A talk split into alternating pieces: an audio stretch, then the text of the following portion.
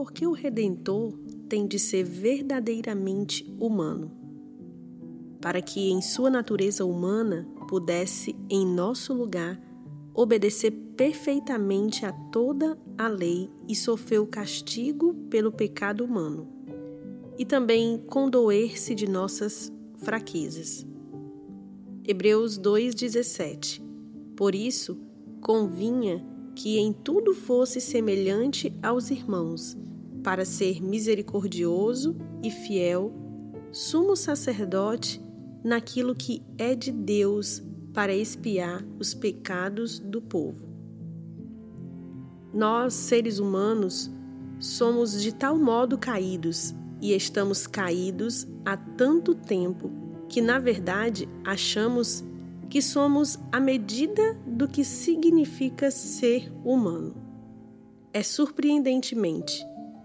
Dizemos coisas como errar é humano.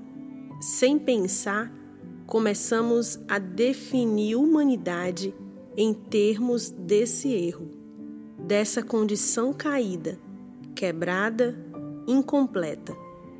Mas se definirmos a humanidade dessa forma, o que dizer em relação a Jesus?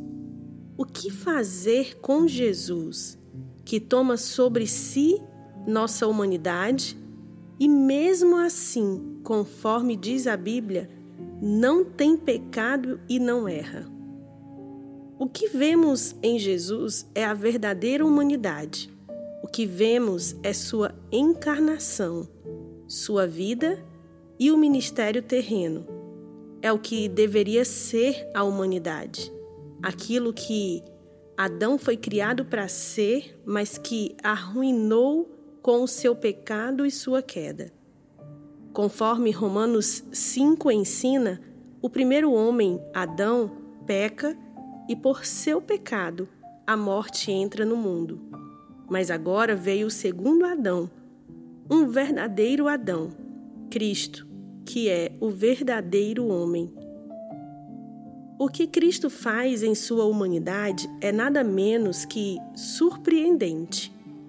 Em sua humanidade, ele oferece a Deus tudo que nós devemos a Deus. Em sua humanidade, em sua perfeita obediência aos mandamentos de Deus, ele oferece a Deus a obediência que nós recusamos dar e não conseguiríamos dar, devido à nossa natureza caída e pecaminosa. Assim, a fim de ser para nós o sumo sacerdote perfeito, a fim de ser oferta perfeita, Jesus tinha de ser um de nós. Teve de tomar sobre si nossa natureza e nela demonstrar o que é a humanidade o que ela foi criada para ser: justa diante de Deus, obediente a Deus, adoradora de Deus em todas as coisas, amando plenamente. Ele também demonstra o que a humanidade deve ao pagar a pena de nosso pecado sobre a cruz do Calvário. Assim, por ser esse sumo sacerdote, um sumo sacerdote perfeito, que também se condói de nós, conhece nossos sofrimentos, nossas falhas e nossas provações e os conhece intimamente, pois os experimentou em nossa carne.